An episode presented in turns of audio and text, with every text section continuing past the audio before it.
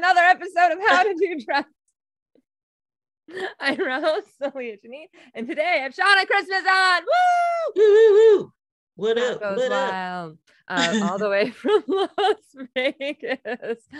Um, now you're a comedian. You you you do the comedies, and uh, you also you're one of the not rare at all comics who have a day job. like like the majority of us um have a day job, and your day job on and off as an occupational therapist assistant. right. So you work with um old people mostly, correct? Mostly, but the, the field can expand from newborns to, you know, hospice care. Yeah. Oh, okay. How Everybody has an occupation. So that's Every- what we. Yep. What's the occupation of a baby? To breastfeed. Oh, to help like teach them how. Yeah. Sometimes they have weak muscles in the mouth and can't figure out how to latch on. So a therapist comes in and like helps them stimulate it. Yeah. Yeah. Oh wow, that's great. I never um I didn't know about that. I know that I was only breastfed for a couple of months because uh, my mom said that I was hurting her. And I'm like, Yeah. yeah, that's the job of the child is Yeah. to make your life miserable. You were doing your job. No therapy needed. no therapy. Yeah, apparently I was real good at sucking on the titties. and my mom did not like it so much, which is probably why I smoke. Uh, to be honest, they say that uh, well, it was Freud, one of Freud's um, psychosexual analysis things was um, people who weren't breastfed tend to have oral fixations, tend to smoke, tend to bite their nails, you know, that type of thing. And uh, a lot of people that I've asked who are smokers, I asked them, I'm like, hey, were you breastfed? And uh, almost all of them were like, no, actually, I wasn't. Or, you know, some people were adopted, or uh, some people were like, yeah, only for a little while, though. And I was like, yeah. Freud was onto something. And he was a little crazy guy, but some of that shit, I think we need to retest those those theories a Yeah. little bit. That's interesting. I used to bite my toenails as a kid, but Me too. after a while I couldn't reach my feet anymore. So that went away. I mean, I could probably still do it. I just don't yeah. because I'm in my fort and now I'm like that's disgusting. Right. Um, I also used to like I remember I would eat scabs like on my knees or Okay. like elbows. I I, now I that's that's I- too far. I've definitely eaten a scab or two, and I definitely eaten boogers. I mean, you got to try it when you're younger. I think every kid has eaten a booger. They're like, "What is this?" I'm going to stick it in my mouth, and then either they like it or they don't like it. I think at the very most I've had like when I'm crying or I have a runny nose and the snot gets to my lip, I may have licked the snot, but Oh, I've never yeah. intentionally like eaten a booger. I oh, think. oh no, I've totally used to used to eat boogers. I remember. I think I want to say it was the fourth or fifth grade. I actually I stopped. I remember I stopped uh, because there was some type of school thing going on where um kind of like the Olympics um there was plays you know kids were all doing it's like this exercise thing we're playing different games against different classes and stuff and they had videotaped it and we were watching it and I remember her name was Amy and uh, they had accidentally caught her picking her nose and eating her booger and um, the whole school everyone saw it. Oh no. and i i felt so embarrassed for her. I'm like wait you guys don't eat your boogers too? I thought that was a normal thing no oh we shouldn't eat our boogers i'm like okay so i stopped eating my boogers. Glad that wasn't me. I'm learning the hard way. Just learning by proxy. Like, oh, yeah yeah yeah yeah at least it wasn't me at least it was somebody else and i but i still experienced her shame Yeah. obviously i wasn't as embarrassed but i felt that shame i was like oh we're not supposed to do that i didn't know i should tell my brothers to also stop then. Uh, i still pick my nose every once in a while if i'm at home but i have a kleenex next to me now i do grown-up stuff when i do it i stick it in there yes, you learn. thing. Yeah, you live and you learn. Definitely don't eat them anymore. So, I wonder how they would even taste. Now I kind of want to eat a booger just to remember why I ate them to begin with. No, I Oh. don't. It's gonna be like a double dare. Someone's gonna be like, "Oh yeah, you need to eat this booger." I'd be like, "God damn it!" All right. Anyways, so um, explain your job a little bit. What is an occupational therapist assistant?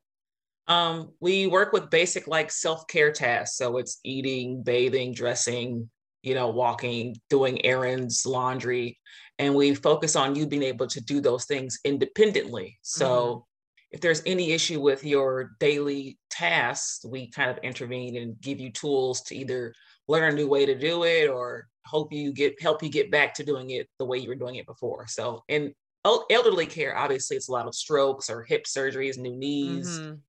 you know, sepsis or whatever. So anything that puts you in bed for two weeks, you're gonna have to learn how to do everything all over again. So the smallest thing like putting on a shoe, if you have a new knee, it's a little bit hard to do. After. Yeah. So yeah. One of my buddies. Just, oh, go ahead. You kind of just make sure you can still take care of yourself when you leave. So yeah, one of my buddies, he had a, a knee replacement and they had him walking basically the same day. Oh, yeah. Like, you got to keep moving, blah, blah, blah.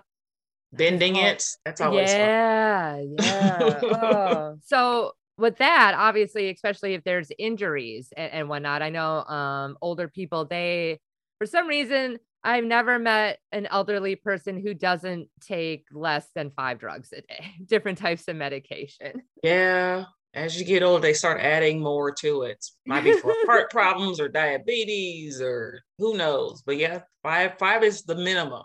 You're doing okay if it's just five. yeah, yeah. I know my mom. She takes most of hers are all like mental stuff, you know, depression and, and whatnot. Stepdad has stuff for heart problems and whatnot. How does um how do those drugs affect your job? Different types of drugs. Do they help or hinder?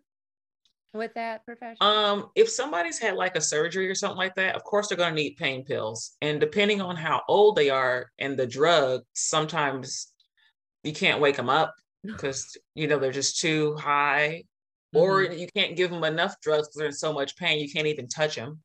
Oh no! So the doctors have to figure out the right dosage. Um, I've had patients be scared of taking Tylenol because they think they're going to get addicted. And you're like, no one's been addicted to Tylenol, but they have this like mindset. This, yeah. So sometimes that's a barrier too, whether they take it or not. But um, for the most part, it's it's trying to find the right balance of like you're going to be in some pain because if we take it all away, you won't be able to get out of bed. You'll just be sleeping. Mm-hmm. Yeah. And it also makes them very constipated if you take a lot of pain pills over time. Then you can't poop. Then you got another problem. So a lot of the hinder at the same time. It's like it's right? helping my pain go away, but now I can't poop. So and so yeah, so you're in pain from not being able to shit. I remember yeah. after my surgery, um, it took about three, four days, maybe even longer before I was able to actually have a bowel movement. And I kept yeah. eating, like eating was not a problem right for me. but I was so bloated. I was like, I just need to go poop. And my buddy who was helping me out, I made him go to CVS. Uh, I mean, I'm like, I need some laxatives or some prune juice. I need all of them. I don't yeah. care if I'm in the bathroom for an hour. I need to shit. they didn't prescribe you a Colace. They love giving out Colace. It's like a stool softener. No, no, they should have though. It did. It did take a while. The first poop after the first poop happened, then it was like for the rest of the day, I was just going in and pooping. But yeah, it was like the hard little nuggets. and it's harder for like older people because you know they're they've got a pain mm-hmm. and it's a little bit harder for them to get to the bathroom in general. So it's like I have the urgency, but I can't get there fast enough. Mm-hmm. Or then when I mm-hmm. sit there, I'm just sitting there all day and then my legs going numb, or I have to go, but no one's coming to get me in time. Or it's like, you know, there's a lot more like factors involved with just mm-hmm. like just trying to go poop. Just, yeah, just, just trying to do something that you're so used to doing. I can yep. imagine um because I used to I used to be a CNA years, years, years, mm-hmm. decades mm-hmm. ago, eons ago. And I worked, I worked in a hospice uh facility. And yeah, a lot of times they wouldn't make it to the bathroom or they can't go to the bathroom. They're right. under. And so um, changing diapers and, and stuff like that was something um, not fun, but a part of the job. yeah, someone's gonna have to do it for us. yeah, sooner or later. I realized that's why people have children is so that their children could do that. I don't have children. I have a dog and she's old. So. I, I, have got some bad news for you. Uh, yes. A lot of the patients in the nursing homes also have children. Yeah. so yeah, that's, that's having a kid is not guaranteed they'll take care of it. Yeah. They are very busy. They have things to do and they, they have, have, their own lives. yeah, yeah. Uh, I forgot the cats in the cradle song or what. yeah. my mom because my mom had asked me she um she was all are you you know are you going to help me when you know when i get older I'm like, yeah, obviously, but you're going to move to wherever I live at that particular time. Not staying in fucking Wisconsin. You're out of your goddamn mind. Because I automatically know my stepdad's going to die before her. That's just yeah. statistically knew, speaking. Yeah, I was going to say, men usually go first. Yeah. Yeah. so, like, you're moving to New York, ma. That's, that's where you're going. Um, so with uh with these types of pain pills and, and stuff like that um how often especially older people do older people have have you ever seen an older person w- with that with like an addiction type problem or is it oh yeah yeah i worked at a place once where the patient was getting pain medicine but she was giving them to her son who was like sleeping out in the parking lot so the mom was like always in pain because she wasn't taking her pills mm-hmm. she would mm-hmm. like you know pocket them or whatever she would do and then give them to him who's like he was the addict. She wasn't. Yeah, yeah. she was enabling him.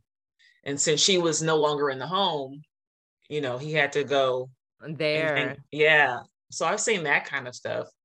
Um i've also just like seen maybe like a few patients that get like um oxys, you know, that whole opioid crisis that killed a bunch of people. Somebody's mm-hmm. like, I don't know why people like this. I was like so out of my mind. I hated it. Like, why are people seeking these out for like mm-hmm. to relieve themselves of what? Like they, you know, she was like 80 something. she's like, I never want to take that any no more. I don't want that anymore. Just give me like Tylenol because that mm-hmm. drug right there had me, I didn't like it. So it's it's interesting to see how people react to just the same kinds of drugs too. Mm-hmm.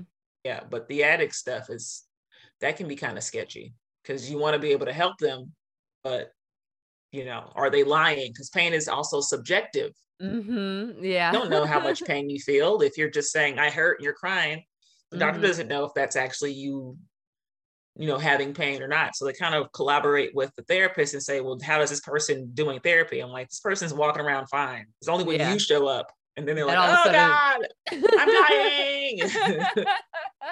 People do like to manipulate the system yes. that way. I could see, um, I could see that, and age doesn't really have a factor in that. It's pretty much all ages when it comes. to... I feel like if you were like that when you were younger, it just continues. You oh yeah, once an addict, new, yeah, you don't just meet a new addict at like 80. Like you've always you've always kind of had a personality that's geared towards it. And maybe yeah. you're like trying to get sober later on. And maybe you don't want the drugs because you've been sober for so long, but you never yeah. find like a fresh addict after 75 or something. After like. that would be pretty, I mean, it would be bad, but also kind of hilarious. I mean, honestly, that would be the best time to become an addict because you only have a couple years left. You know what I mean? You don't have much time left, especially if it's a terminal illness. I know right. that that if I ever get terminally ill, I'm doing heroin. Absolutely, without a doubt. I'm shooting up. I'm going to do all of it the way that you're supposed to. Yeah. the right way. Yeah, absolutely. Me and Doug Stanhope talked about it, especially if the world is ending or something. I'm not much. I don't. I, I don't like downers. I, I don't. I don't like oxys. I mean, I took them for my, I think I had Percocets or so. I forgot what they gave me after my surgery. They probably um, wouldn't I, give people oxys anymore because they know how bad it is. So they try yeah. not to even prescribe it anymore. yeah. I mean, and I never really liked pain pills anyway. I've always, my go to is always been ibuprofen, the 800 milligram ibuprofen. I was yeah. like, give me those all day, every day especially Ew. when I, when I got my period when, when back in the day when I used to be a bleeder. Uh, I would take, I would have to because I had, I can't say the word, uh, entermesion. Intro. It's where uterine lining skin. Endometriosis. Like, yeah, that word. I can't say that. I always think of supercalifragic. Endometriosis. I can't say the word. But yeah, so my periods were always like extra heavy and just extra painful. So I would pop four um, Advil, and then every two to three hours, I just pop one or two for the first two days of my period. And that yeah was pretty much all of my 20s and all of my 30s. So for two decades. Because they tried to give me pain pills and I tried taking them and they didn't really work for the pain. I mean, I was woo, you know, I was right. high, but the pain was still there. I, I believe that a lot of those pain, quote unquote, pills, they just get you so high that you don't care about. Right, right the pain anymore. It's doing a different interaction with your brain or your body. Yeah. It's not actually targeting what it's supposed to. It's just like yeah. if you're unconscious, then I mean, it know. doesn't matter anymore. yeah, because the only things that's ever worked for me have been Tylenol and and ibuprofen, Advil, yeah. and those are the things that I like when I'm in pain, but I don't um I'm not in pain anymore. Uh, Good. I, so glad to hear that. Internally, obviously still screaming, but um have you ever had anyone any of your patients try to get you to get them drugs at all? Have you ever had any sneaky people like that? I would love to see an older dude try to like scam me out of some oxy. I think the the worst I I had was like a guy who was like 102, and he just wanted weed and a, and a glass of wine, and that's it. He but he wasn't, you know. And I think the doctor allowed him to have wine like every day, like it was part of his therapy, uh, right? Yeah, it's like he's 102, man. I mean, this. I say I don't have any weed. I don't know if that's prescribed, but I know he was able to have wine every day. But that's like the worst I've had with like a drug seeking, which was like not yeah. at all. Oh, at 102, give him whatever he wants. yeah. He should be dead. 102 yes. years is way too. I think people should be put down after 85. It's um, too long. Yeah. It's too long. Even now, I'm 43. I'm like, this has been a long time. I did not ask for this but yeah 102 give him all of the weed yeah I, I, think at the time i don't even think that weed was legal yet in california where i was oh. working but mm-hmm. uh you know uh, that's probably the, as worse as it got i don't think i've had anybody else really ask for drugs because in the hospital and stuff they're getting everything yeah know? everything that they need do you think um now are they prescribing people weed or, or edibles or cbd not yet. No. I, I, keep saying like if I get like famous and like make a bunch of money, I want to like open like a specific facility that's just like weed based therapy. Keep, just give people weed and edibles and stuff and see if that makes them feel better or they can still perform their tasks. They're not in mm-hmm. a lot of mm-hmm. pain. If we can just do that, that would be so cool. But you know, I gotta get yeah. famous to build one of those because I'd like to see a comparison of people that are taking like standard medications and people that are doing more medicinal things or mm-hmm. you know and see if those people fare better or not. So yeah. that'll be interesting but they're not doing it yet. I mean i mentioned it to people like maybe you need some weed. Right? try it. I'm always screaming have you tried weed? Right? it's legal now. I know yeah. when you were younger it was bad but you should probably try it. Yeah, even a CBD. I always tell people to the CBD, you don't get stoned, you still get the medical benefits, but right. you don't don't get the high feeling. You should definitely try that because my stepfather, he won't even try CBD stuff. Oh, He's very, very anti weed, you know, conservative Republican, but he will drink all oh. of the time. Because it's legal. Yeah, yeah. And well, weed is legal now too, basically. So it's he gets mad when I get my mom stoned.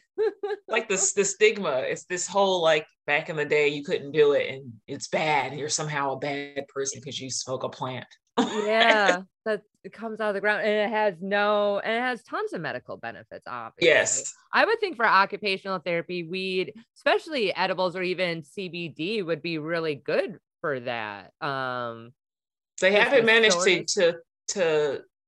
I don't even know how you would get that approved to give to people in a hospital setting. I think that's some upper level administrative doctor something. Yeah Yeah. I mean, I've mentioned like CBD, like ointments and stuff for people with like arthritis and things like that. Well, maybe mm-hmm. I'll think about it, you know, but not, there's yeah. not a, I don't think there's a bridge yet from like doctors being okay with prescribing it to patients and then understanding, you know, how that would interact with them or, or if they're even like curious about it. You know what I mean? Yeah, because are they going to make money? Because a lot of doctors they make money off, you know, all those lobbyists, all those, um, all the drug dealers, basically all the really, really big name drug dealers, right. like yep. Kaiser and, and what whatnot. Um, yeah, they're not going to make money off of that. Uh, right. So, so maybe that's the reason why, and I guess maybe a lot of it has to do with regulations yeah. and, and and stuff which is crazy is, because is weed fda approved? I don't know. Yeah yeah. That's that's an excellent question. Is weed fda approved enough to where doctors can prescribe it? Because i would think um, especially as a doctor someone who went to school to help people would want to help people in the best way. And if weed or even like cbd is is more beneficial and less addicting and has right less side effects than a pill why are these doctors still you know prescribing these pills instead of you know maybe a joint a day? Like a joint a day keeps the doctor away even i think it's generational too just like your parents right? You have a generation of people that thought weed was bad. You also have doctors like that. And so mm-hmm. you, you gotta like try to find there's always like an outlier doctor that was always like you know more hippy dippy with their things but people mm-hmm. probably would shun that guy saying he's crazy right? Mm-hmm. You get a mm-hmm. different title when you're prescribing, you know, new agey things as yeah. opposed to like following what everybody else does. So I hope with like the younger generation of doctors that are more aware of these kinds of things, they can try to introduce that more into, you know, a more commonplace thing to give to people because it's a little bit harder to get the older ones to even yeah. open their mind to that possibility that it might yeah. be yeah, a lot of them are still afraid that they're going to be thrown in prison for the rest of yeah. their lives for a dime bag, you know, for an eighth of weed. My yeah. grandmother, uh, when she right before she had passed, uh, I was getting her stoned. I was, and she loved it. Yeah, she yeah. totally. She she was an old person who did not have a problem with it, which explains her children and why I am me, probably. Oh. But yeah, she she didn't mind it at all. And I remember my uncle's girlfriend at the time was telling me that I shouldn't be, you know, getting getting my grandmother stoned. And I'm like, I am absolutely getting this woman who has had like two open heart surgeries, um, has to carry around like an oxygen tank to breathe. Um, I'm getting this woman high 100% because she was yeah. just happier. She was happier. Yeah. She she ate more. She wasn't eating right. a lot and stuff like that. I was like, yeah, she should absolutely be smoking weed all the time. Also, it's really fun to smoke weed with your grandma. Yeah. it is so much fun. And the stories that she told me when she was high were amazing. I found out so much stuff that I probably really didn't want to know about. but some of it was great. Yeah, get your grandparents stoned. That's uh, that's the advice today. Even if you look at like the history of like, remember Dr. Kevorkian who like went to jail for like assisted mm-hmm. suicides. Now it's like a thing that's in legislation in some states. It's like mm-hmm. if you're gonna die, then you can have somebody help you die. It's like, but look how long ago that was and how slowly yeah. time comes around to like, you know what? It's probably best to just do it a humane way. You do it with pets. You know That's I mean? the thing that drives me nuts. It's like we put Fifi down, you know, because right. she had a couple of tumors and her quality of life wasn't going to be well. Why? Because people keeping people alive, uh, they make a lot of money off of dying people. So yeah. much money. Um, and, and, that's probably another reason why too. I mean, obviously, I, I believe most people know why why it's taking so long for things like weed to you uh-huh. know become federally legal. And even stuff um, when it comes with mushrooms and and ecstasy and, and now they're doing like ketamine therapy. But a lot of these drugs that like a, couple of them were invented created to help with depression you know MDMA right. and stuff and then people this is a great drug.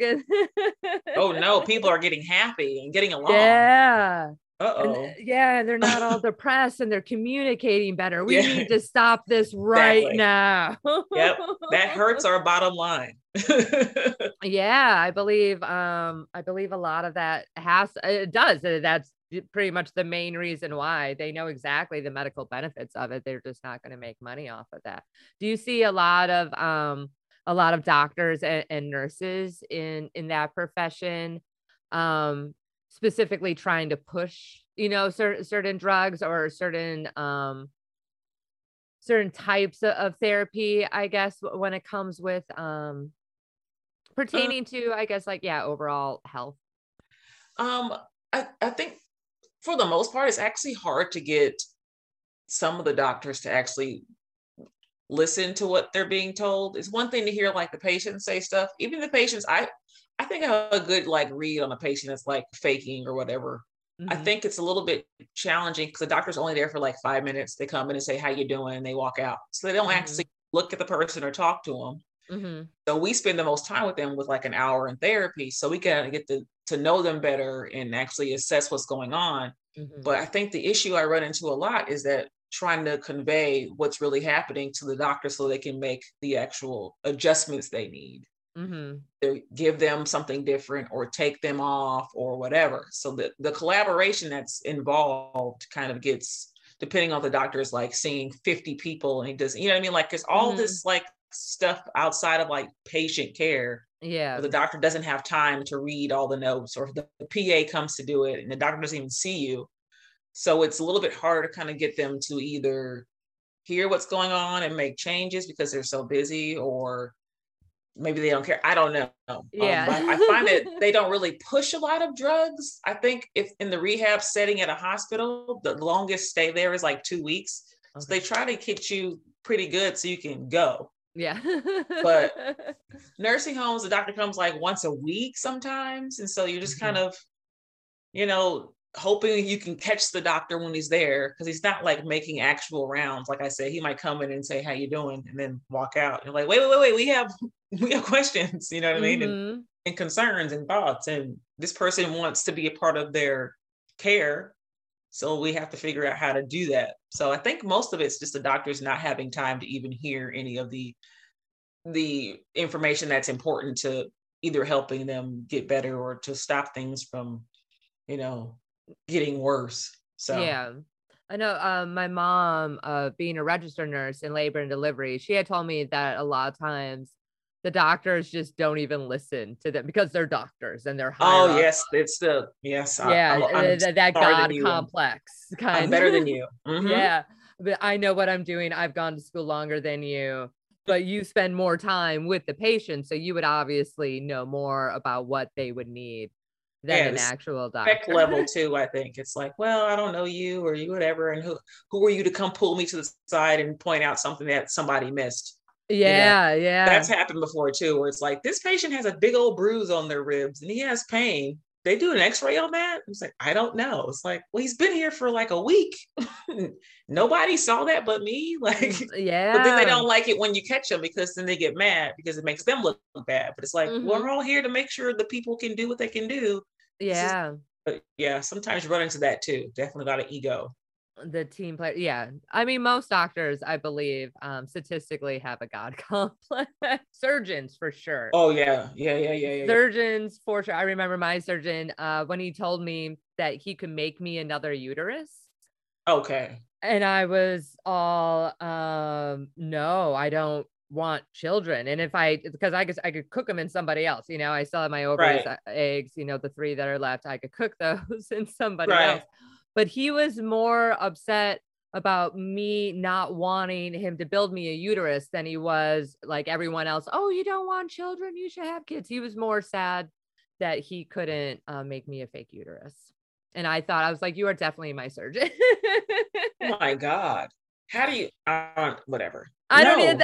Yeah, I asked him. I, am like, wait, how do you? He's like, well, we'll take you know the tissue that isn't damaged or you know it doesn't have cancer and and you know make you a new one. I'm like, no, I don't want a robot uterus.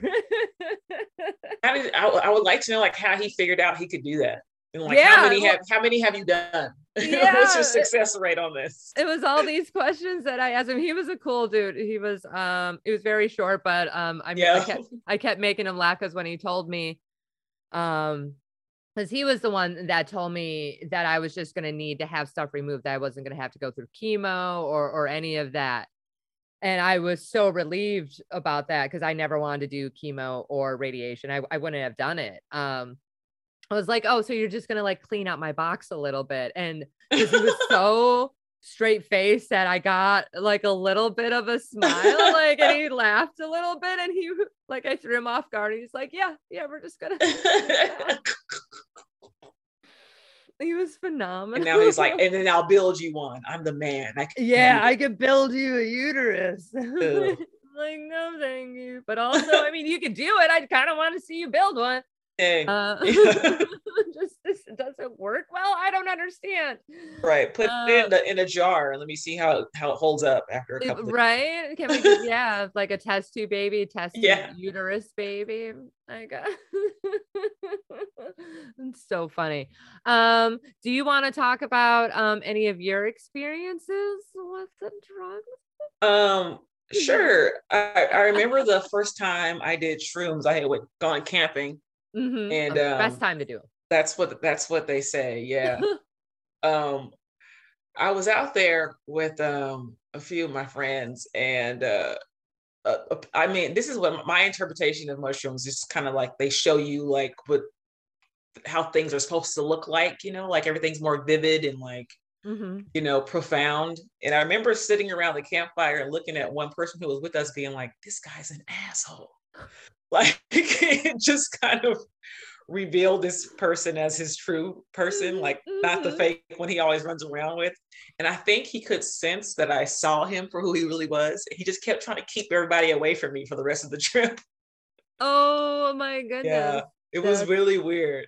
That I was yeah. like, this these people are cool, but there's something up with this dude. And I don't know what it is, but I don't like it. And you could just tell he was like, shit, she can see me. yeah. Oh my goodness. That's hilarious. Yeah. He turned out to be like a really bad narcissist who's just like a liar and, you know, all that kind of stuff. It's like, see, I oh. knew when I did the shrooms that one night. I knew it. yeah. Oh, narcissists are very charming. Yeah. A lot of times you can tell, but yeah, you give them something like that and their true selves definitely yeah that was like my first experience so now i'm like if i do shrooms i want to like look at the birds yeah or be around people that you're know and comfortable with yeah i don't take a lot of them like i the last time i shroomed i put like i forget how many because my friend like grinded them up and i put them in orange juice for like five hours or something like that and i just mm-hmm. drank it and i went to this park and watched like airplanes go by and while I was sitting there, like maybe two or three little kids just kept walking up towards me. And I didn't know what that meant. Like there was like a, a walking path, and a mm-hmm. man was with this little boy who had like McDonald's fries. And the boy kept like pulling his dad towards me on the grass. And his dad's like, I don't know why he's doing that. I was like, so weird. He was so surprised that this child would not stop like being drawn to my little blanket. And I don't know what that meant, but it used to be just like animals would like mm-hmm. hang out next to me. Yeah. And then they became children. And so well, children I don't know. are animals, so children are definitely animals. Because uh, I have a little fear of like animals, like dogs. I get really scared about the dogs because I don't know what they're gonna do. I don't know yeah. if jumping up and down means they're happy or if they hate me. Like I don't know. And so I'm always like, keep them away from me. so yeah. one time I shroom, I'm like laying down on the ground and my friend's dog came and like sat right next to me while I was lying down. And I was like, oh. she's like, let him love you. He just love you. You have to accept love. I was like, oh God. a lot of times, yeah. Well, you probably you have a good energy and mm. um children and animals they can sense that kind of stuff more than adults we lose a lot of people as we get older we lose that ability to sense the the good and evil in people and mushrooms i believe and, and probably acid as well probably kind of open that up a little bit to where you could kind of remember where you know children are drawn to you i've noticed when i've you know walking around the city on mushrooms and stuff like that kids are always like hi everyone!" yeah, especially when like you and I are like, I don't want children, and yeah. like, we love you. It's like, why are you over here? please go away. Animals, I, I, love animals. Dogs are totally, totally fine. Um, I mean, mine drives me nuts, but I love other people's. Um, I love you, Lucy. I'm kidding. Um, but yeah, yeah, you probably just have a good energy and they sense that maybe you wanted to give you some french fries or something. Maybe, yeah. I think maybe just like, she seems cool. Give her a fry. I've had I had a kid in the elevator um eating fries and like running out, you know, just kids that just snotty. And he's like, You want some? And it's just like snot. I was no. And you feel bad because they're kids. I you're like, okay, thank you. You know, take it and then you throw it away. or you eat it because I eat boogers. No, uh right kindred spirit. I see you. I see you. Maybe that's why. He's um, like, remember when you were like me? Huh? Remember uh-huh. these days? remember these days? Just sticking french fries in your nose. that I never did. Um, that's at least I don't think so. I would have to ask my dad if he remembers me too. you don't remember shit that you did as a kid. You probably ate scabs. You just don't remember. Um, oh right, yeah. Maybe. I don't know. um, after doing mushrooms a couple of times, do you think um like taking mushrooms would be beneficial in occupational therapy? Oh yeah. Yeah. I think so. And I, I think it might help with like anxiety. Like a uh, cause I I feel like when I'm on it, my brain just kind of just like, it's fine. I get like this mm-hmm. playing like you don't have to know it all. It's cool. Just, you know what I mean? Chill just out. Be present. Yeah, just do the best you can. It's okay, you know? and I find myself being more of like a psychotherapist because rehab is 80% mental. Like people mm-hmm. get really stuck in their head about stuff and they don't physically want to do something because they're afraid of pain or they're afraid of something else or mm-hmm. they're upset about how their life has changed and it, it becomes this huge like mental hurdle for a lot of people and even just to get them to do stuff sometimes it's like but don't you want to go home you know it's a lot of this mental stuff you have to get through and mm-hmm. i think mm-hmm. that would definitely help them to just kind of like hey man just chill out we're going to figure it out don't worry about yeah. it yeah i think yeah. that would be definitely beneficial yeah especially with the micro dosing and, and stuff like mm-hmm. that. Maybe even um maybe MDMA too.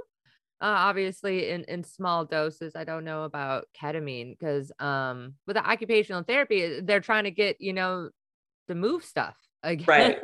trying to get you to do anything. Do you want to yeah. do anything? Can you get out of bed?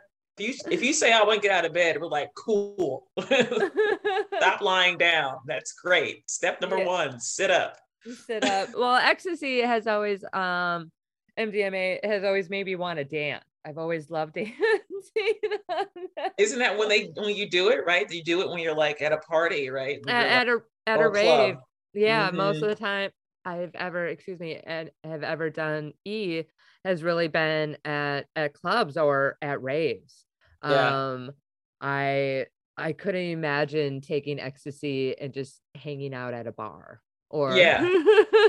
Impossible. It's not loud enough. No. Yeah you gotta move. Mushrooms I, I could do that uh 100% acid hang out in a bar but yeah when i'm doing i guess they call it molly now uh yeah. molly whatever the fuck mdma i want to i want to get up and move. I want to dance. I want to yeah. do stuff. So yeah maybe it would be beneficial. Let's just throw on some disco lights in the rehabilitation center. they would I, they would love that. I think that's what they all need is a nightclub. They need yeah, because it gets so boring in there too. You're looking at the same four walls every day. You can only go up and down a certain hallway. You see the same staff all the time. You yeah. can't have visitors now because of COVID. So it's like yeah. give them a party. and that and that um calming taupe or gray colored walls. Yes. Very bad for the for the mood. Yeah, but but they're supposed to be calming colors, aren't they? After a while, it just becomes sad. Uh, yeah, yeah. Calm yourself into the depression. You're like, into all right, depression. I'm too calm now. I don't. I don't feel anything. This is bad. Like, yes, I feel nothing. Thank you. Yeah. the walls have worked for me. Um, have you ever dabbled in any other um type of drug use at all? Yeah, I've done um LSD and I don't like it.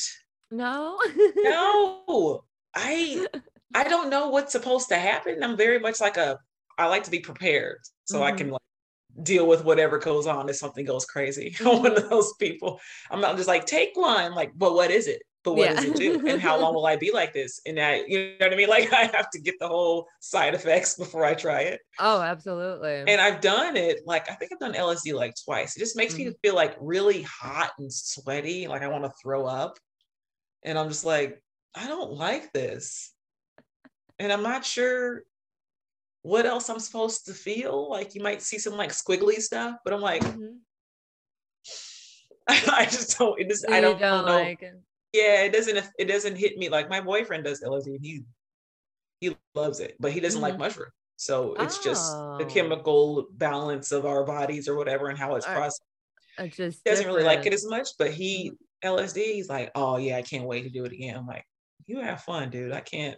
You can do it. Well, you could do some mushrooms and he could do some acid. Yeah. They do have they do have a different um like physical um you know reactions for me on acid i also you know i'll get warm um sometimes uh it will kind of feel like i have a knot in my stomach or sometimes my head yes. depending and depending on how much acid i did sometimes it'll feel like my brain is melting a yeah. little bit but uh as far as as visual visually and mentally they're kind of the same for me. They they have the same effect. Acid's a little stronger. Definitely, yeah. definitely has has more of a stronger um, effect mentally, but a lot of times uh, they're they're very similar for, for me when it comes with with the visual and the um the visual and what the fuck did I just say and the uh mental aspect yeah. of it. But the physical, yeah, is, is a lot different. Um, I can eat on both. I, I get, yeah, I get really hungry. Right? Yeah. I don't know yeah. why on shrooms I get so hungry. Yeah, yeah. I do get really hungry on shrooms. It's true. And it's fun eating. And it's yeah. like the different textures, like an orange or an avocado. You're like, what is in my mouth? I remember when I did LSD for the first time. I was in was I in Seattle or Portland? I think I was in Portland. Mm-hmm. And uh, one of the place people I was staying with, they had a roommate and they kept trying to play like this synth synthesizer music, like all this weird. And I was like, turn that off. Like I hated it. It did mm. not, I felt so weird. And the only thing that made me feel better was watching Barack Obama correspondence dinner speeches. like, that makes sense. Very specific Barack Obama talking shit at this dinner. And it was like an hour long. So I'm just like mm-hmm. watching, like, he's funny. He is funny. Laughing is nice. Like, like, nothing else made me feel better. I was like, I'm hungry. Like, what do you want to eat? I don't know. Like, it was just, yeah. I was just like so mean. They ran off to the store and got me like some spicy nuggets from Wendy's. And I was like, this is fine. And I was watching Barack Obama give speeches. Oh, I feel better now. Eating spicy nuggets. I remember even on acid, because the first couple of times I did it, I was like, I can't believe you can't eat on this stuff. You need to eat beforehand. It's like pre-gaming with drinking. You want to have a yes. solid base in, in yeah. your stomach.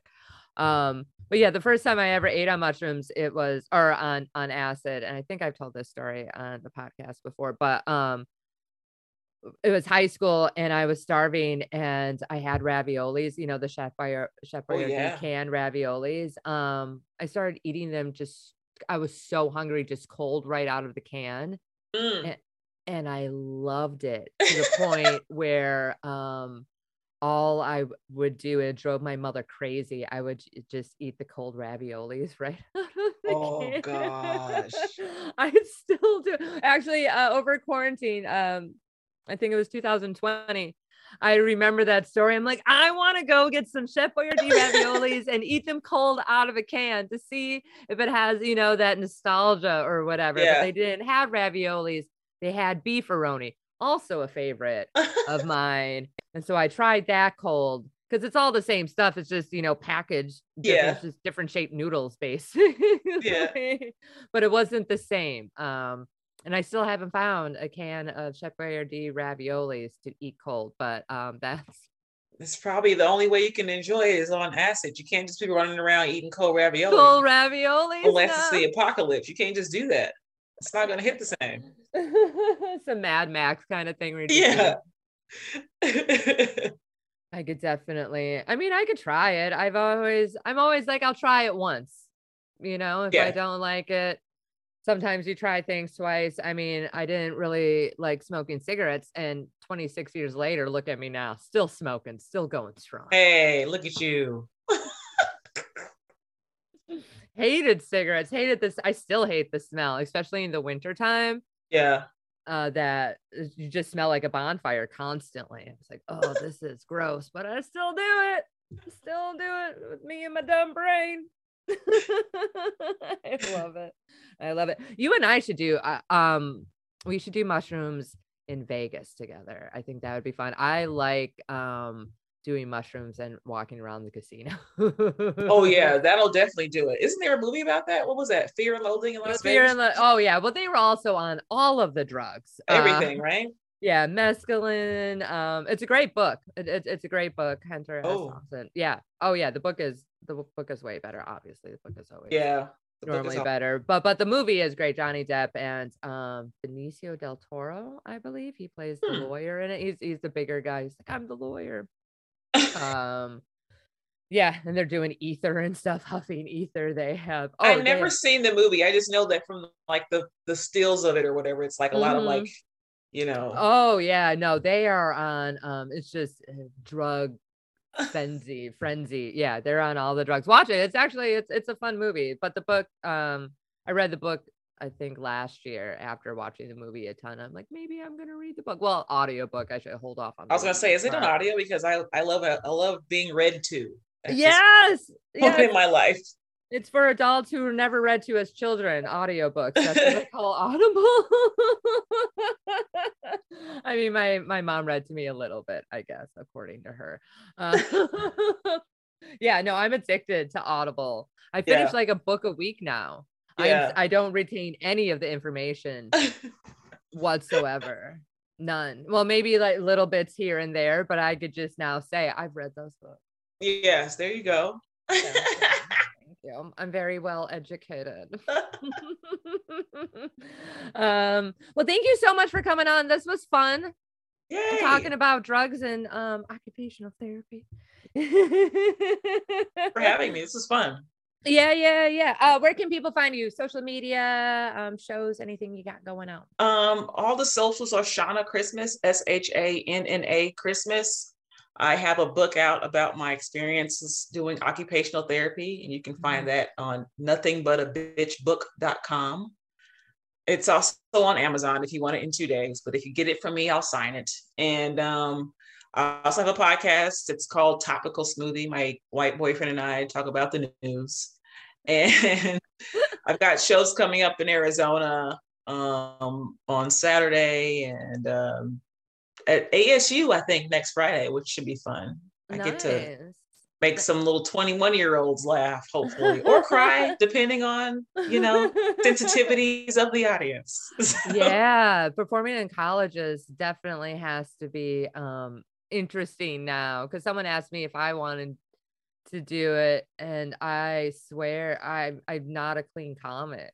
I mean, yeah, get this one isn't through regularly. like the the corporate level of colleges. Oh, I just know I just met the comedian who puts on the show with like the student whatever, and he's like, I'm the comedian. I book the shows in this place, but it's not through like yeah. NACA or whatever it's called, where you yeah, have they have a clean. couple. Yeah, they have a couple No. of them. I'm like, like I could do it, but um, there's I have a history, and a lot of them probably know who I am from a different. I, right, why- right. Are you sure? Yeah. Google Uh, exists. yeah, yeah. Unless like I was doing something of of a sex ed kind of thing and, and using That would be comedy. Um, I wanted to do that after I got my PhD because even just having a bachelor's or even getting my master's, um, until I have that doctor in front, I don't believe a lot of colleges will allow a porn star to go and talk to their students about Oh, you know that whole stigma literally the best person to go talk to young people Yes. about porn and sex but their, their parents are going to be mad about it, even though they probably know who you are too. And, you know, yeah it's fun couples sucks. love me too couples uh, i've always had a lot of couples that loved me which um which is always nice you know you get both of them in there uh, uh, you can obviously find this wonderful podcast on all your podcast platforms apple Podcast, Spotify, Audible, Amazon. Uh, and you too, please rate and subscribe. You can find us on social media at How to Do Drugs Pod on Twitter and Instagram. You can find me, the Alia Janine, on Twitter and Alia.Janine on Instagram. All right. Thank you so much.